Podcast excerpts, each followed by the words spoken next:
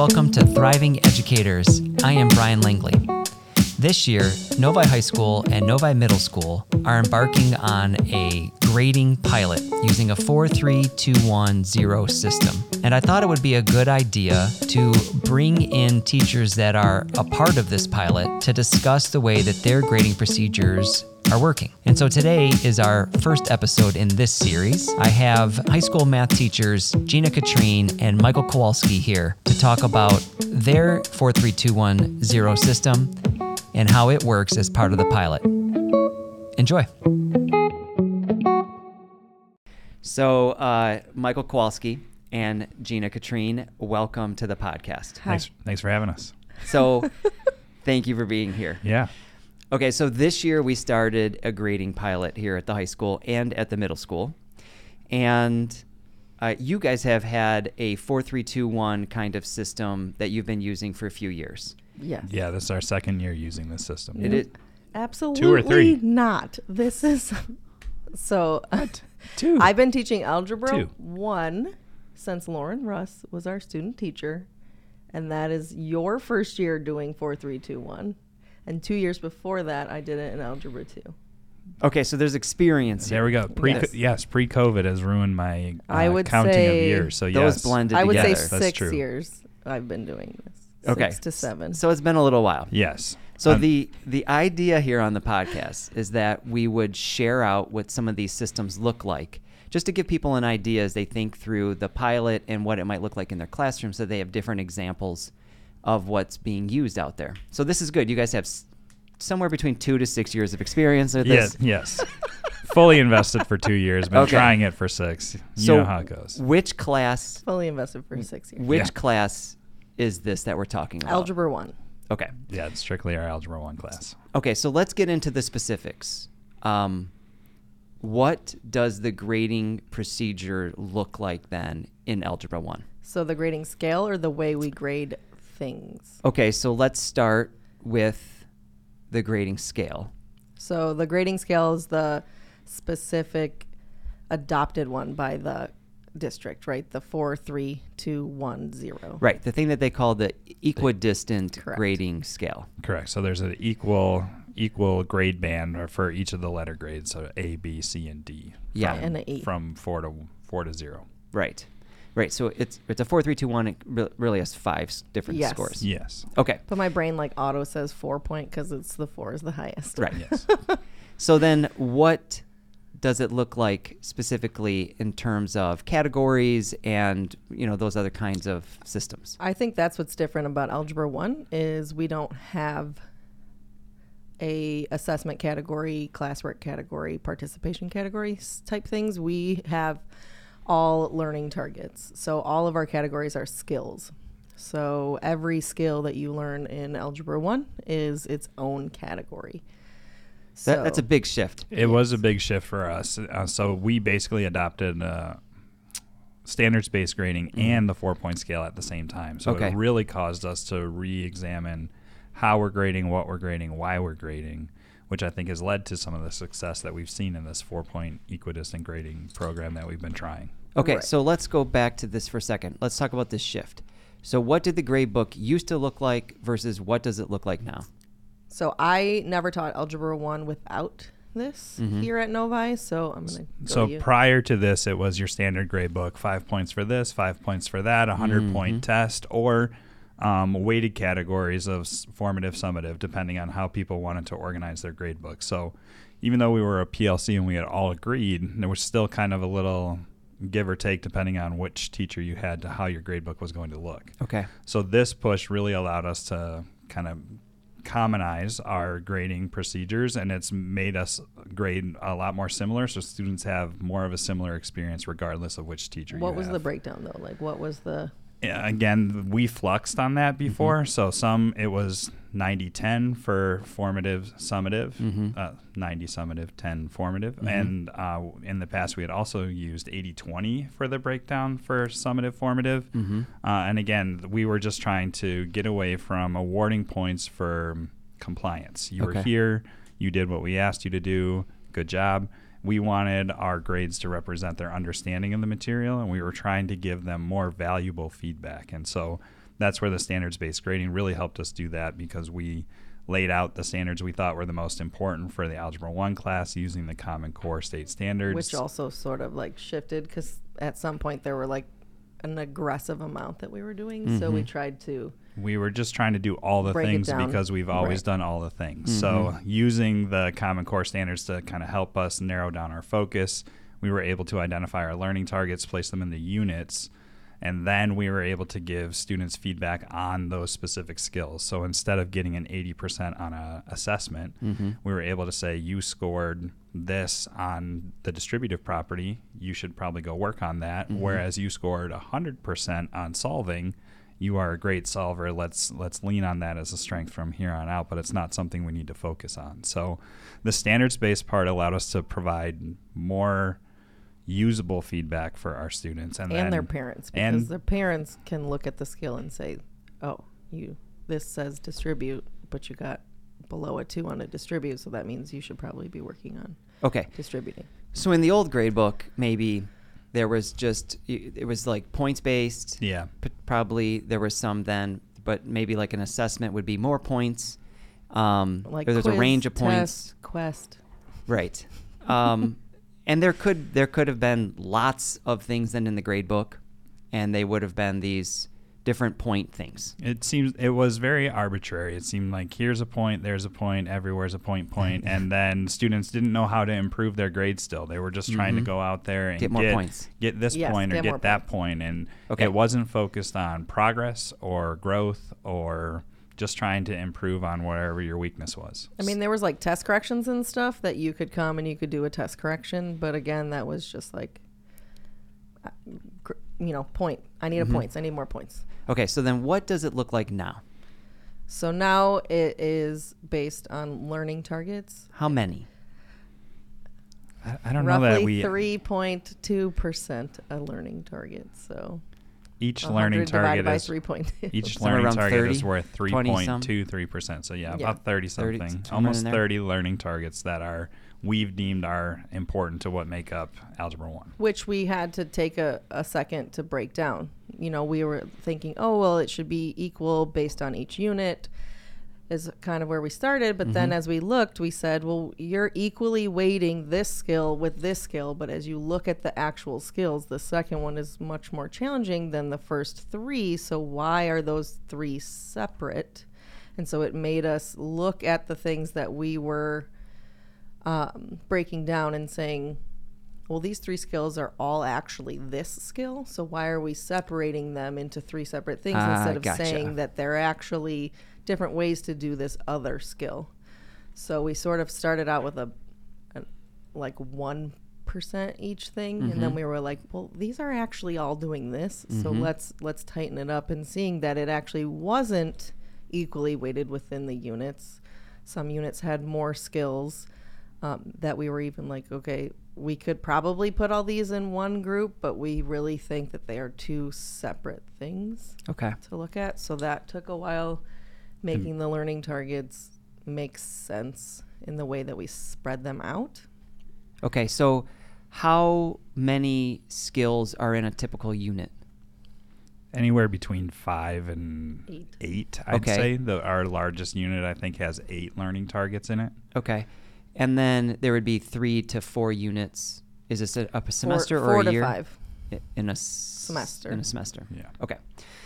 Um, how often then is a skill assessed, or how many times would it be assessed? So if I'm I'm imagining, okay, let me let me put it this way: Are your skills different categories in your grade book? Yes. So the nice thing about that in your grade book is that when a kid then goes and looks at their grade in Schoology, it breaks it down by category. Yes. Yeah, And so, so you this can is the beauty of yeah, this. you can see the different attempts. You can see what they scored. Right. You can see if they're improving or if they're regressing. Right. And then you can see the average. And then when they're all on that same page, you can then pick and choose which one. Again, you know your strength, you see your weakness, you know what to train. It makes our job as MTSS interventionists Oh a my little bit gosh, yes. easier Mm-hmm. because then we know what skills we can focus on with students that are struggling. Again, we're not just trying to get points. We don't need five more points. We know what area of weakness to try to train up so that you can hopefully see that connection between some of those other topics. Okay, so just roughly, um, how many times would a particular skill be assessed over the course of a semester? We try to do it at least twice, but like some skills are just embedded into other things. So we're Mm-hmm. like, hey, well, we can give them points for this here as well because they're naturally doing that skill. So maybe they at the beginning of the unit or beginning of the semester they didn't actually know. I keep talking about distribute, but that's just like a Sure. skill that they do in everything. So that was we l- taught distributing. Maybe we didn't do great, but then we did distributing in the solving unit, and you can do it. And then we also did distributing in the linear equations unit. Mm-hmm. So you're doing it multiple times, and now you know how to do it. So your beginning score is just getting better and better by Okay, so giving how you those how would you go about making that beginning score better and better? You would you'd so put it's in a a- n- you- averaging. wait, wait, but you'd put in a new attempt at it. Let's say. So Yep. So what would happen is if it showed up again in Unit Four, something we introduced in Unit One, when we take that assessment, we Oh, would yeah. code that learning target Mhm. still on the assessment as Unit, Unit One one. LT 4 Mm-hmm. and they would get a grade in Unit Four for a Unit One learning target Mhm. because it had showed up again. So, Mhm. but you- it you have- averages with their unit one score. so we're able to collect those other pieces of evidence in any unit whenever that topic shows up again, and we're Mhm. able to provide them with that feedback a second, third, fourth time, depending on how many times that learning target shows up. So you just used a, a word that I like to use too, and that's evidence, because this was a big shift for me when when we in physics shifted from our old grading procedures to our new ones, and that is thinking about the things that go into the grade book as pieces of evidence, and so um, when when a student takes an assessment and I look at it and I score it four, three, two, one, I am doing that based on the evidence that they're presenting in a particular. We we are ours are more unit based, so we don't have quite as Right. many Yes. things, quite as many I categories as you started guys. with that. Right. so talk me through a little bit about that shift into pieces of evidence. So for me, it's just about giving students another chance to show that they what they know, show Mhm. that they understand something. And if you didn't understand it the first time, it's okay. I want their grade to be a work in progress. I talk with them about that, Mhm. you know, almost every single day that we're working on something. And so that shift was again away from points and how do I get these points and let me get this point to get to this number so that I can get this letter on my report card so that I can get into the school.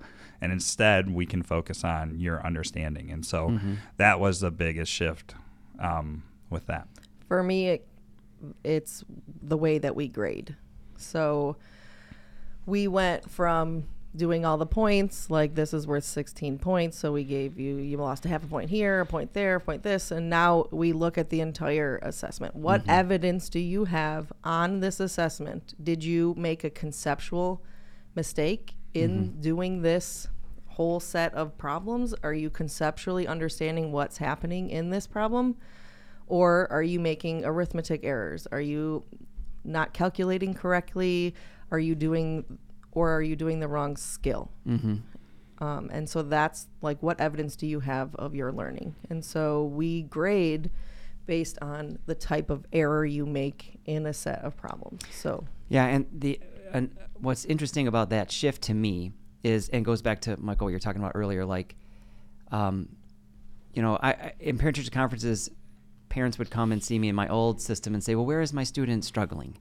And as I'd look through the grades, it would be difficult to to know for sure. Yes. I would say, well, they're just not doing that well in their quizzes, you know, and like, what kind of feedback is that Yeah. really? Your standard Whereas response. If, if you've broken this up into into the different areas, then you can say, I can say now, well, you know, forces has been an area where they're just where they're struggling a little bit or something.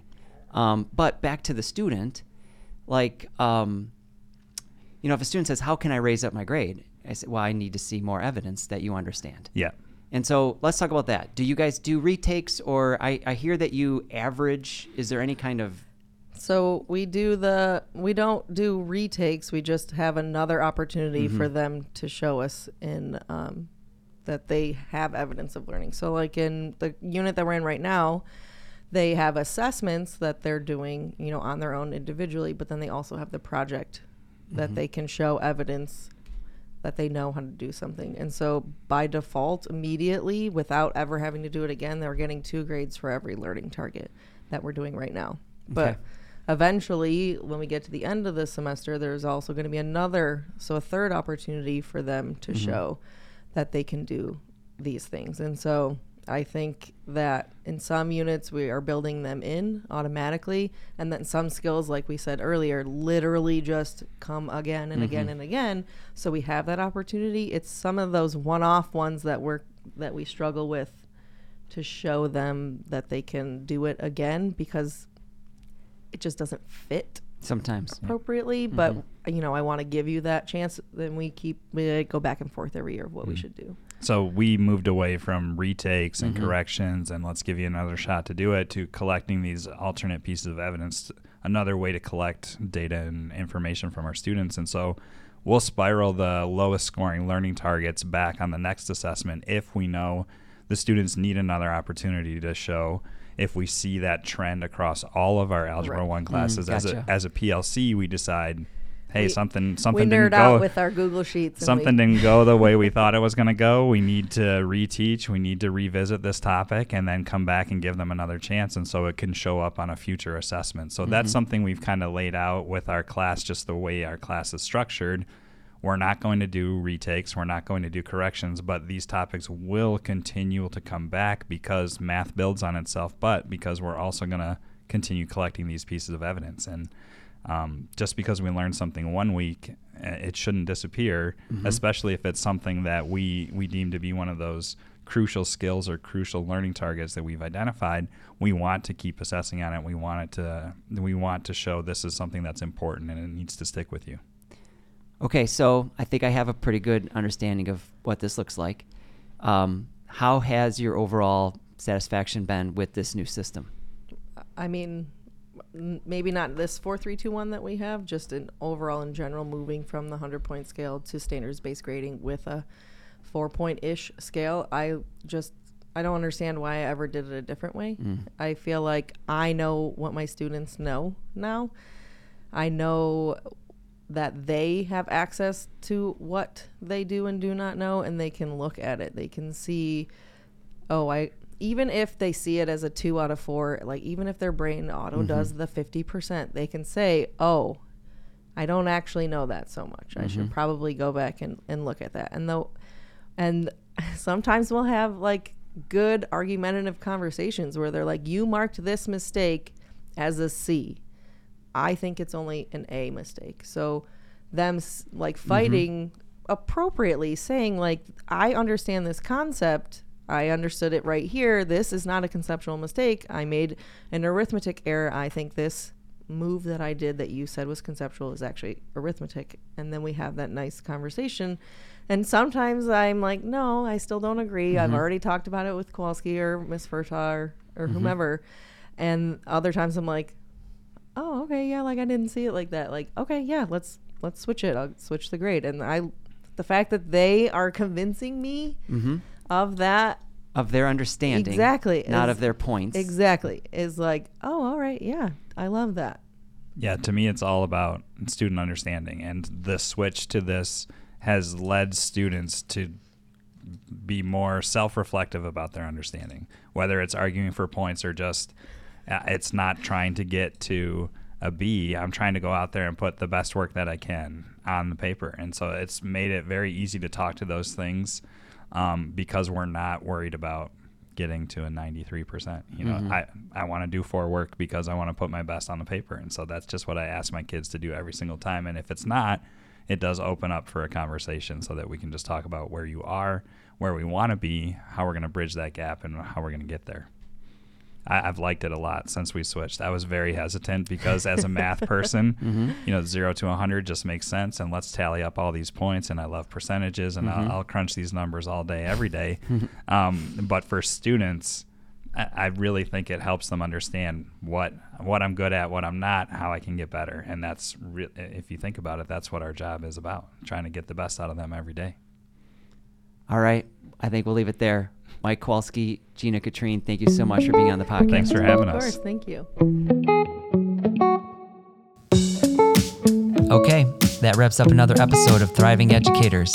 I want to thank Gina Catrine and Michael Kowalski for coming on the show to share their details about their grading policies in Algebra 1. Take care, everyone.